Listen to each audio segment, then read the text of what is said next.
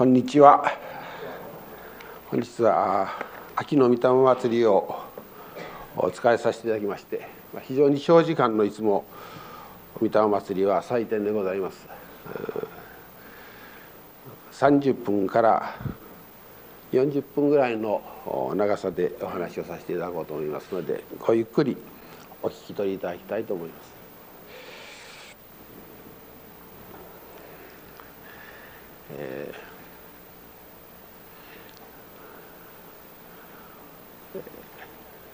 矢事の奥月の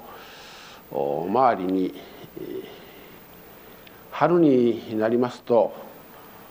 その木々の梢のこう一番先のところにだんだんだんだんとこう薄緑の新芽が出てきまして3月のお参りの時はまだあ枯れた木。4月もまだあ新芽は出ません。5月と6月ぐらいの矢事の19日のお参りの時が一番楽しみでありまして、まあ、いっぺんに緑がわっとこうその高い木の梢にずっとこう緑があ顕著になりまして、えー、これは人間技ではとてもできんな。春になるとこうして、えー、緑がも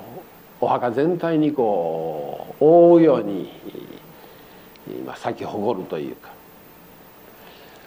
ちょっと理屈っぽいんですけれども屋久島にはその1,000年とか2,000年のこう杉の木があると言いまし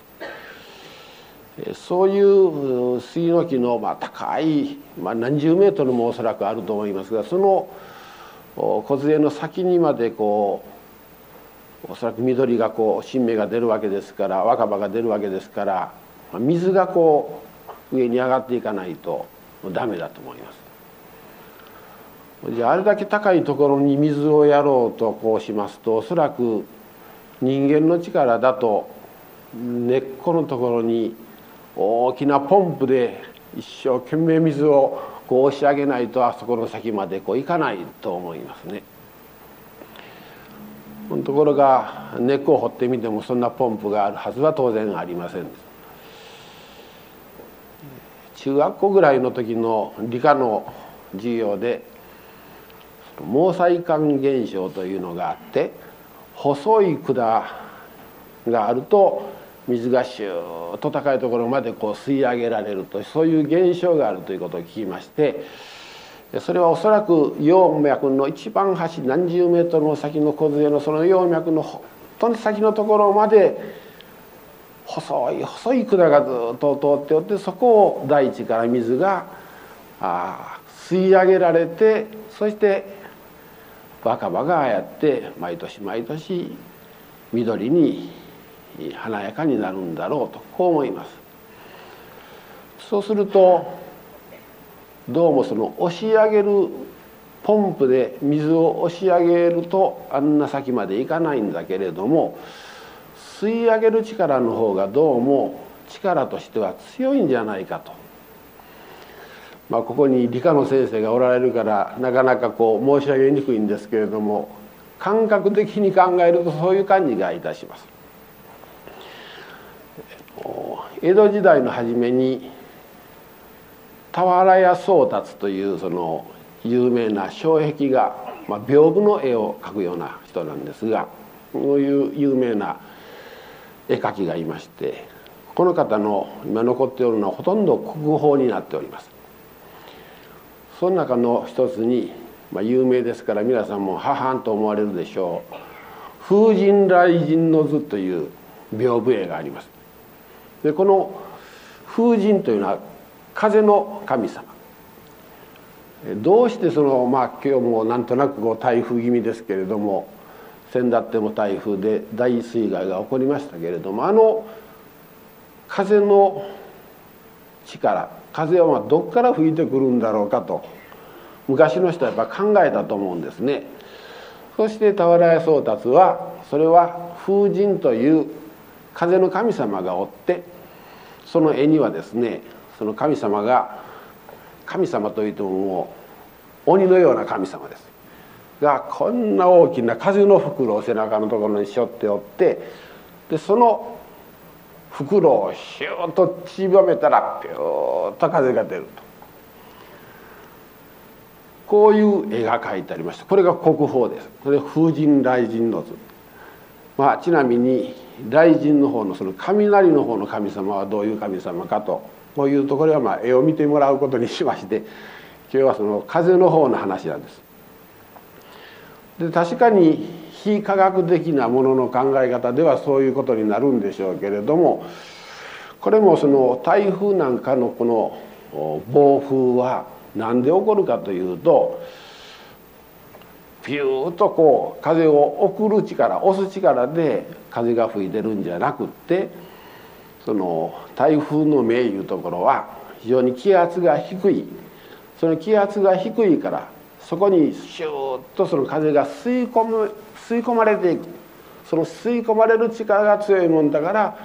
あの台風という暴風雨が起こると。こういうわけです。何も台風の目があってそこからピャーッと大きな力で風が吹き飛ばされてるということではないみたい。これは確か記憶が間違ってなければ正しいかと思います。私最初から何を言うておるかと言いますとね実は力にはその押す力と引く力あるいは吹く力と吸う力こういう2つの力の力がこうありますがこれがあながちその信心とよく似ておりましてね皆さん今日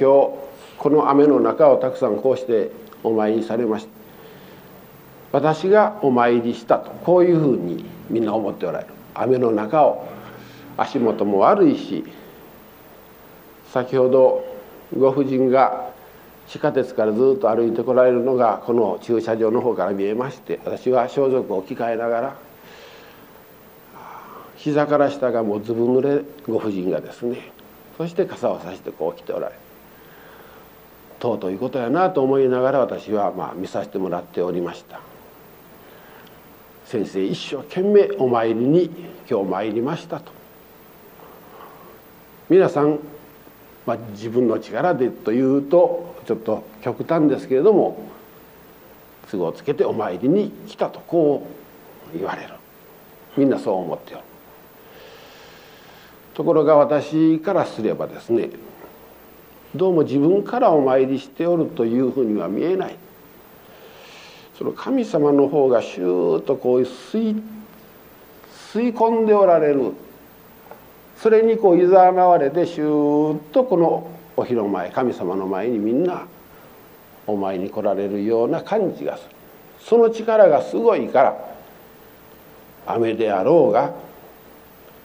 もし新幹線が途中で止まってやろうがともかく行ってみよ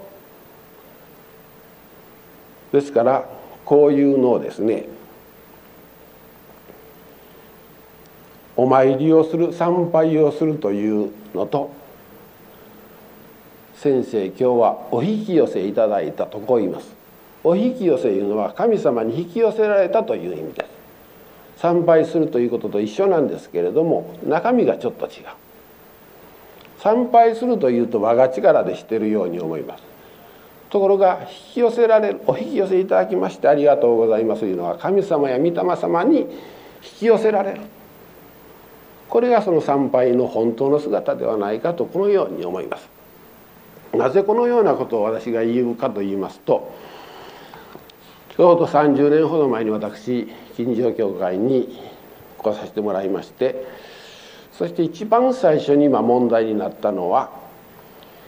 この教会のその非常にこの教会は歴史が長いです。私の里の教会よりも10年長い。それで3年後に金城教会は110年ですけれども里の松島教会は10年遅いから3年後が100年でございま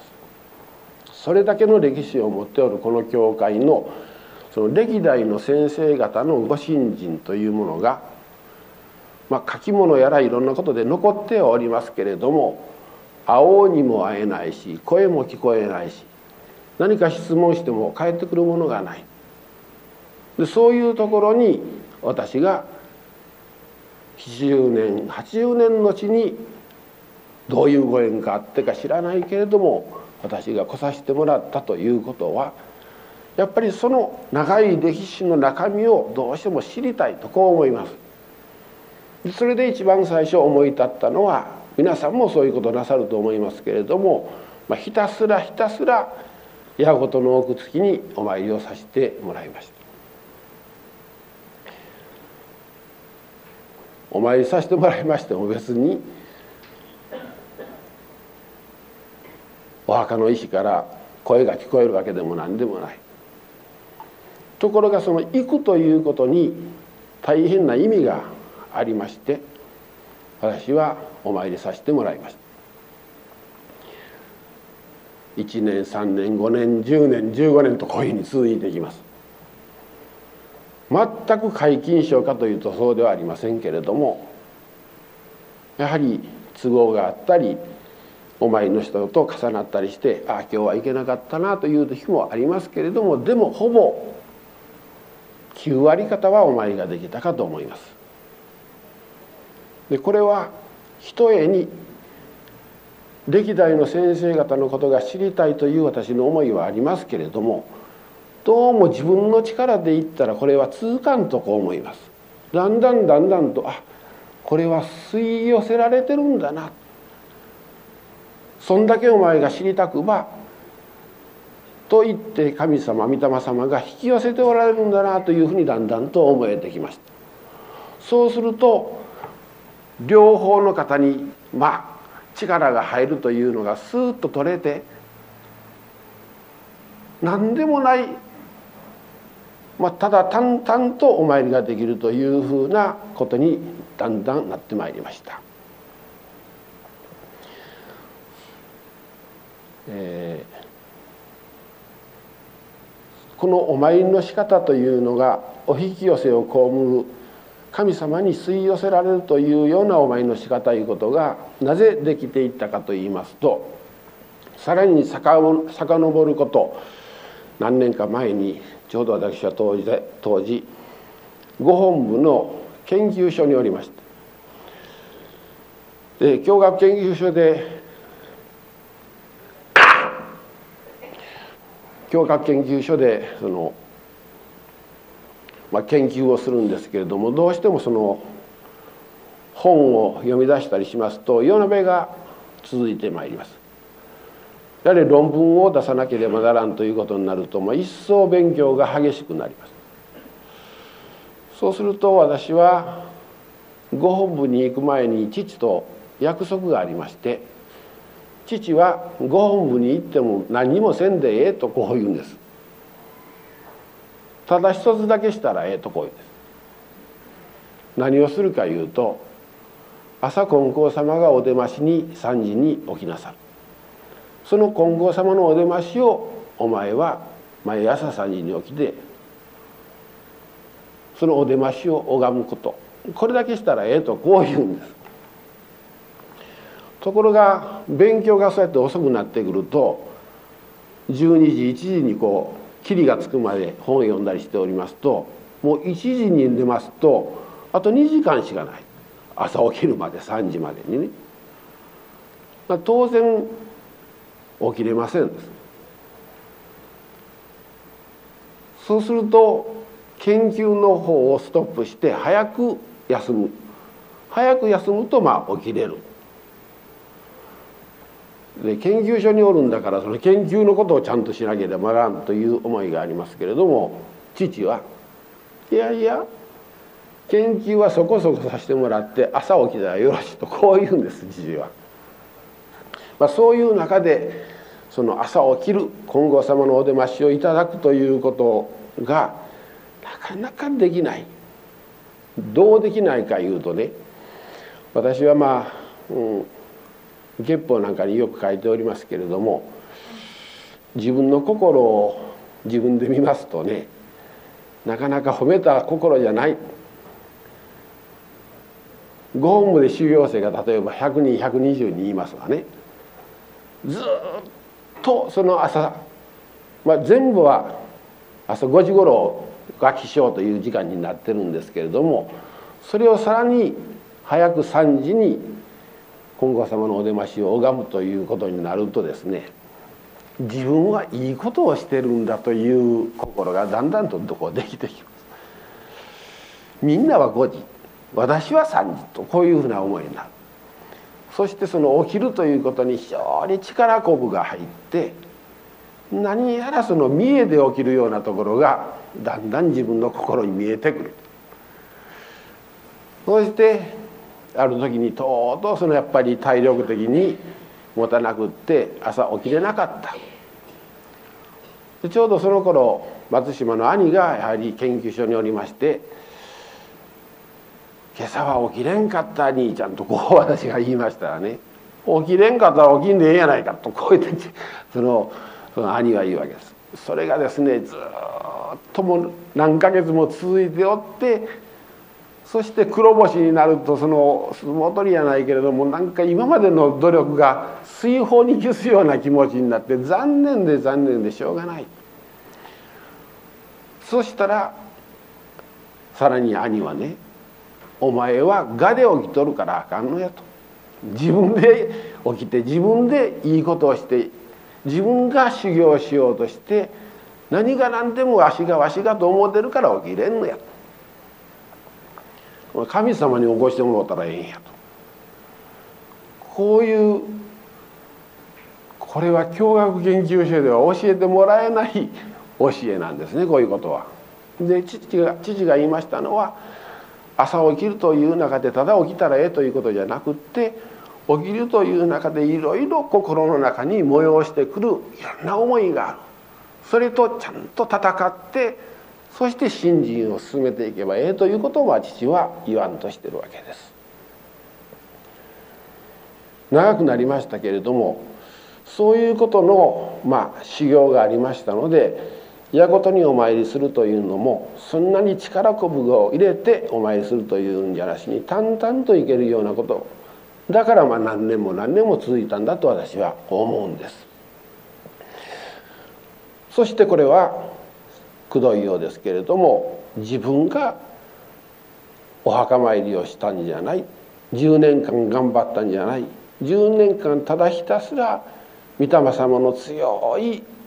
引きつけられる力にいざなわれてずっと私は言ったんだとこう思います。そしてやっぱり何年も続ければですね実際には聞こえてこないこういういろんなことがそのどう申しますか肌を通じてとかいろんな形でひょっとしたら初代の先生はこうこういう方じゃなかったかああいう方じゃなかったかいうことがよう分かってくるようになる不思議なものなんですそういうことが信仰の世界には起こってまいりますそしてまあああいう顔形がちょっと残っておりますのでこう見ておりますとまるでその何十年も昔の方のように思えなくってですねだんだんと自分の父やそういう人と比較的近い形で私に働きをくださるそういうふうになってまいります。自分の力で何でもしようとこうなりますとね一番問題になりますのはよくあの信心の世界で「が」「が」ということ。を教えの中にもいくつかありましてね我が力がないのに抱えているから苦しくなる。この広間へ持ってくるがよい。取りさばいてやろうぞ。この我が力っていうのが「が」なんですね。がで苦しんでおるから苦しくなるからここの広前に来て取りさばいてあげようと。他のところでも我が力で何事もやりこれが人間の姿だからそれがいけないまた別のところでは何事も無理をするな我を出すな。我が計らいを去って神任せにいたせ天地の心になっておかげを受けよ。こういう意味をしまる。なんなぜ信心というもの教祖様はこれほどまでに「我」とか「我が力」というものを注意しておられるのかというとちょうどお彼岸の時期ですから私あの仏教の教えにもなかなか興味が深くてよく本を読みますが「あのガキ」という言葉があります。ガキのようにガツガツ食うというねガキですね。でガキの中には3つガキがおりましてね無罪ガキ商罪ガキ多罪ガキというガキが今3つおるわけです。どんな字を書くかというと無罪と罪というのはですね財産の財。すなわち財がないガキガキはガツガツするっていうわけです。それから商罪ガキというのがが財が少ない。少なくてもお金が欲しいからガツガツする。これはガキだなとこう思いますけれど3番目に多財ガキっていうのがある。多財というのは財が多いと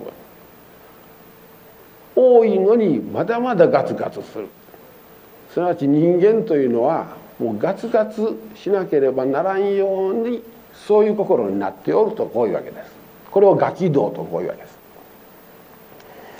我というものに執着しているとお金があろうがお金がなかろうがガツガツする。これですねこれの反対がそういう我とかガツガツすることから離れて、まあ、無我になるとかいうような境地を、まあ、信仰では教えようとこうします。あるものをもってありがたしと思いなさいとかこういう境地をガキ道の反対として教えるわけです。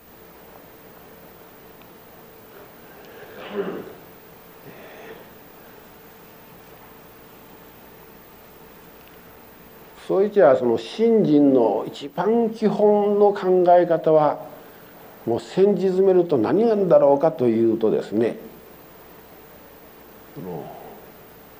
するというよりもさしていただくというものの考え方になりましょう。そういう生き方になりましょう。我が力で押すというよりも神様に引っ張っていただくような生き方をしましょう。我が力に対する言葉は神様の力ですね。神様の力はさっきも言うように吸い上げるような力だから自分の押すような力よりもはるかに力が大きい。そういう神様の力をいただけば何にも無理しなくったって思い以上願い以上のことができてきますよと。そういう力を生活の基本に置きなさい。これが宗教のいよいよのものの考え方だとこう思います。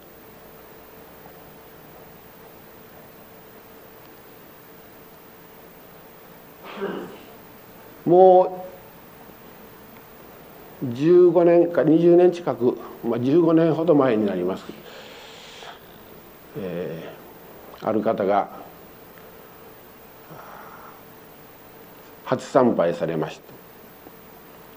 ひどいその腎臓病でそして透析を週に2回しておる。矢事日赤でその透析を受けるのに4時間から5時間かかる。で会社に行っておられる方お勤め人ですから透析をするというと週に2回午後からはもう働けなくなる。立場がだんだんと上の方になっていくとそういうことも難しくなってとうとう自分でも会社を引かしてもらいたいと。こういうことになった。いやいややめてもらったら困る。もっと頑張ってもらわんといかんと。こう言いますけれども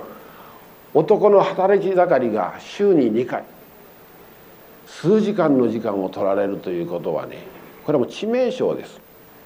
そういうようなことがあって金剛様にお参りしましょうということで入ってこられた。この一家夫婦ともですね夫婦とものその親というかご先祖がかなりその高いその教育一族特に奥さんの方のお母さんは岐阜県の女性教師の第一号。そういうおばあちゃんがいる。そして兄弟の大半が学校の先生。奥さんがですね。でご主人がさっき言う重い腎臓病です。それで困って何やらこの頃奥さんは澄子さんいう名前。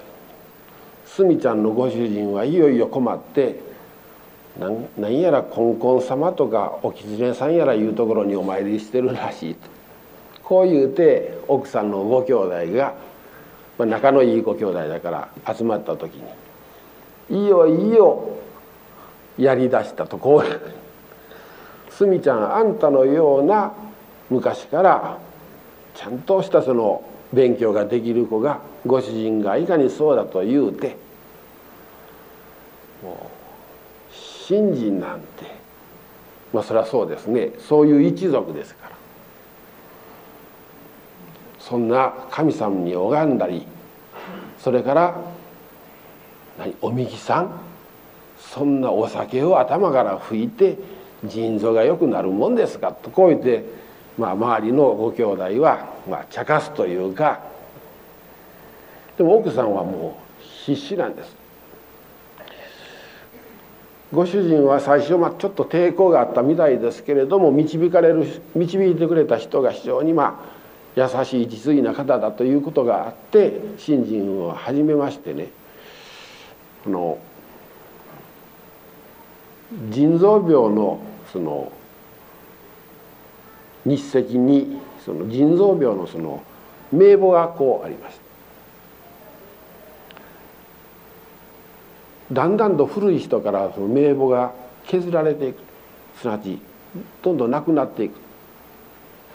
この方も最初の頃は下の方に名前があったのにだんだんだんだん上の方が死んでいて自分が上の方になってきた。そういうお世話をしておられる名簿を作るのに人友会いうんですね 人相の人に友達の会。人友会。寒いですか？寒い。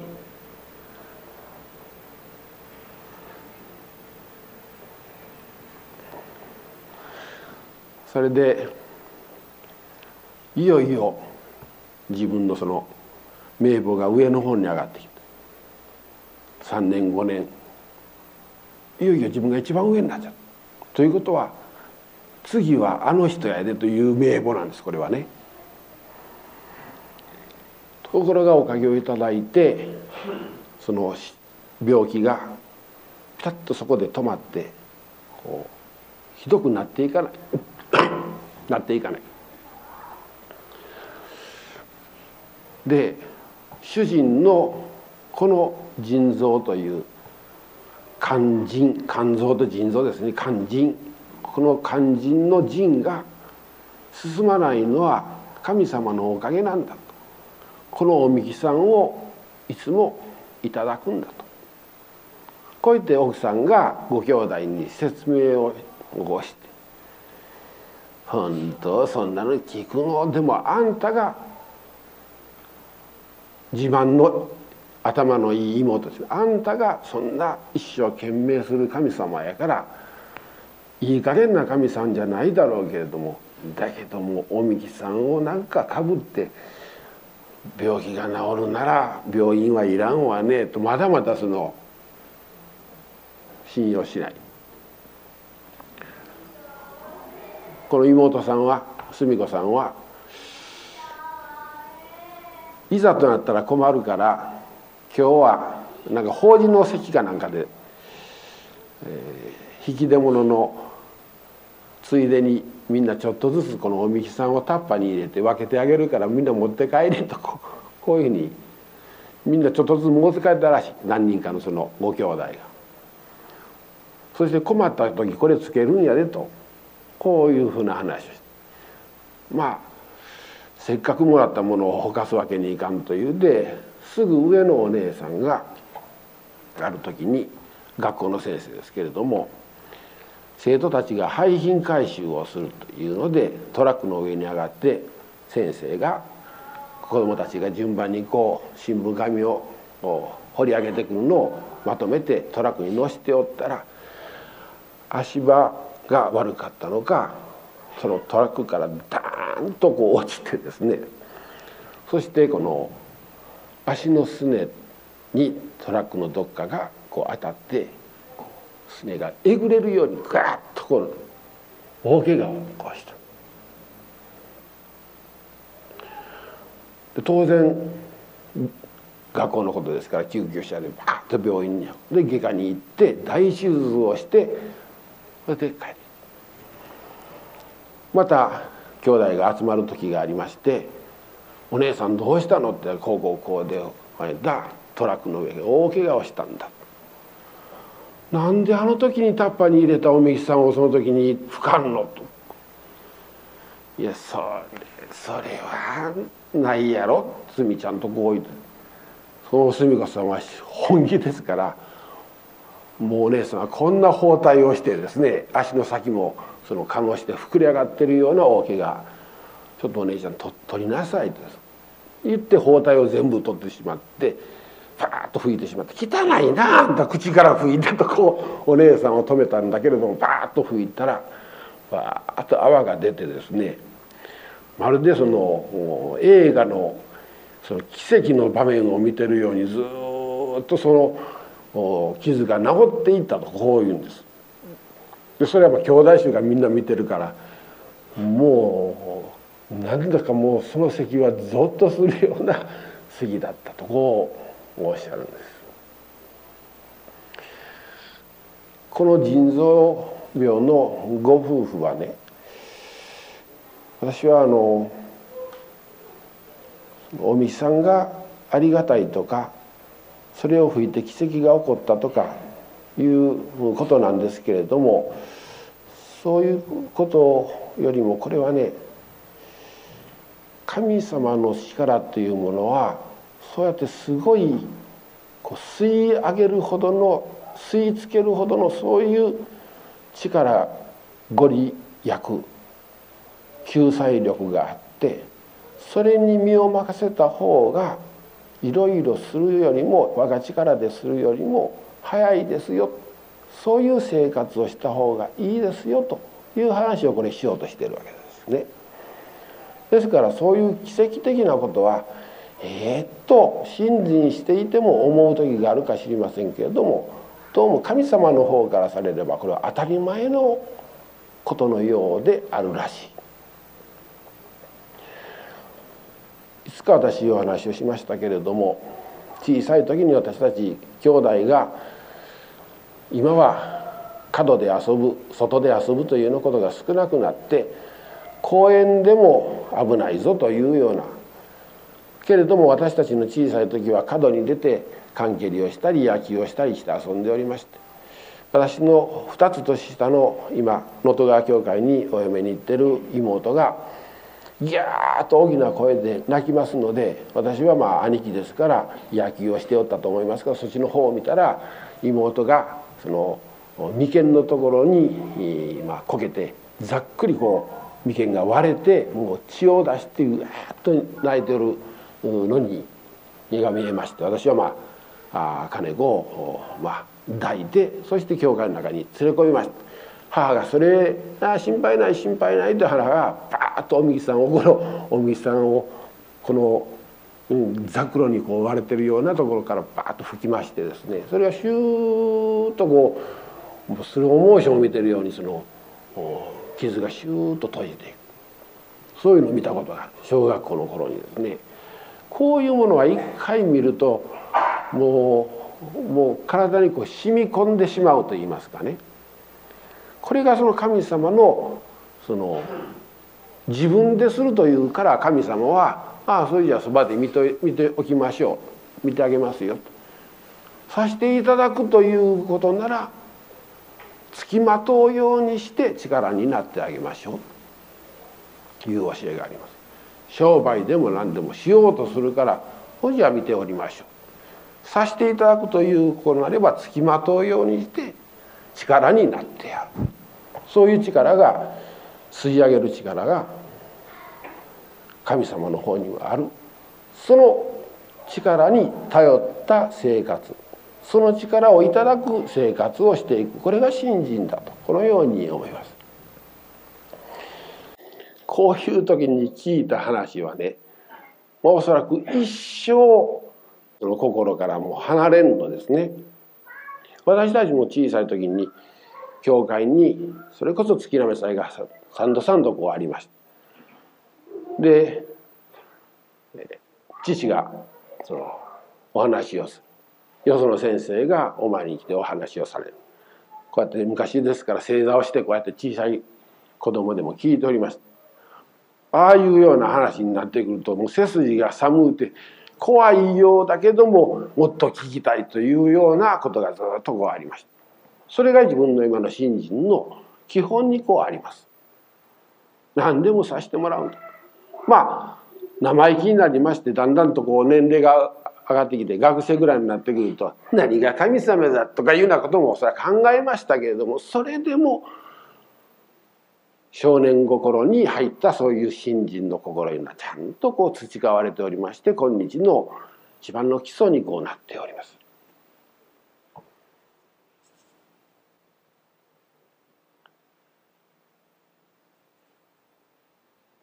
ちょうど私がその親ごとにその近所教会に来て間もなくのことでありますけども親ごとにずっとお参りをしておりましてなかなかその、まあ、皆さんもよく矢事にお参り行かれる方はあ分かっておられると思いますがどうでしょうかあの半僧号のあのお墓のところに名古屋のおそらく20から25ぐらいの教会のお墓がここにあると思います。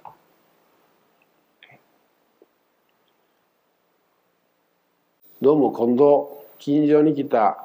吉さんはしょっちゅうやことにお参りしてるらしいという噂はバーッとこう名古屋の教会に知れ渡るんですああいうことはね。ええことも悪いことも結構知れ渡る。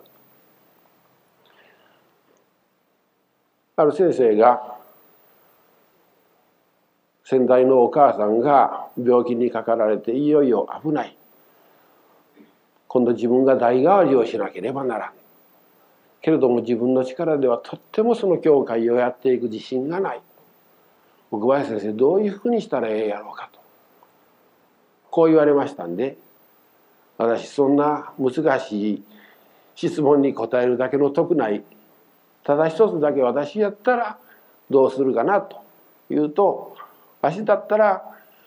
歴代の先生のその矢ごとにお参りしたらどう？とこう言いました。ああそうか。この先生それをされた。時々その先生とお会いする。ところが1年も経たんうちにパタンともう会わんようになっ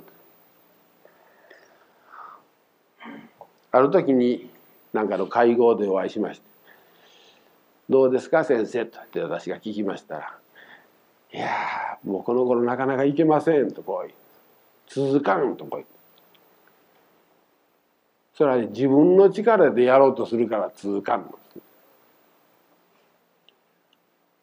私も朝3時に起きて金剛様を拝むいうことは何としても自分でやってやってやり抜こうとこう思っておったけれどもそんなことでできることじゃない。飲み食いにしても何にしても一切のことこれ神様のお世話になってせんと我が力でやってると思ったら大間違いだと。いうことを教えてもらったから矢事のお参りができるそういう話をさせてもらいましたこれもまた口ではあるいは耳では分かりますけれどもなかなか根性にまで入っていかないその教会後々のことを私なんとなく見ておりまして代替わりのおかげが私はないように見えます。まあ、これから先また励まれてどうなるかそれは展開するか分かりませんけれども一年勝り大勝りのお道の新人がね一年勝り大勝りじゃなしに一年代々にむしろ強制が落ちていくということになっていっております。この基本は何かというと我が力でするというんじゃなしにみんなやっぱりさしていただくんだ。自分の力で押して押して押して押しまくってやっていくんじゃなくってシューッと神様に吸い上げられるようなそういうお力をいただいた生活をしていくんだと。病気のことでも財のことでも会社の経営のことでもお勤めでも何でもそうです夫婦でも子どもの教育でも最近はですね社会をまことにまあこの教会は反映していると思いますけれども昨今の新しいご信者さんのお参りの圧倒的に多い案件は何かというと不登校と引きこもりと、まあ、家庭内の暴力までいきませんけれどもそれに一歩手前のようなそういう問題でお参りされる方がまあ非常に最近多いです。これはね親も八方手を尽くしてます。可愛い子供だから一生懸命します。ところがその一生懸命が通じんのです。どういうふうにしようか通じない。じゃあどうするんだしょうがない。ほっとこうか。他人の頃はほっといてもいいですよ。我が子のことはほっとけんです。そして我が力で一生懸命解き伏せようとする。何とかしようとするけれどもそれが通じん。どうしたらいいんだ。もうこれは神様にお任せするしか手がないでしょう。うちの子はよくできる。うちの子はよくできるんだったらその力に任せてやっていってもらったらいいけれどもよくできてもよくできなくってもおかげをいただかないとやっていけんのがこれが人生ではないかと私は思っておるんです。うちの子供はいい学校出たからあそれで安泰と世の中はそんな甘いもんじゃない。うちの子はよくできんからそれじゃあ一生ダメになるんだろうか世の中はそんなまた不合理なものではないできようができまいができようもできなくっても神様のお力をいただいてその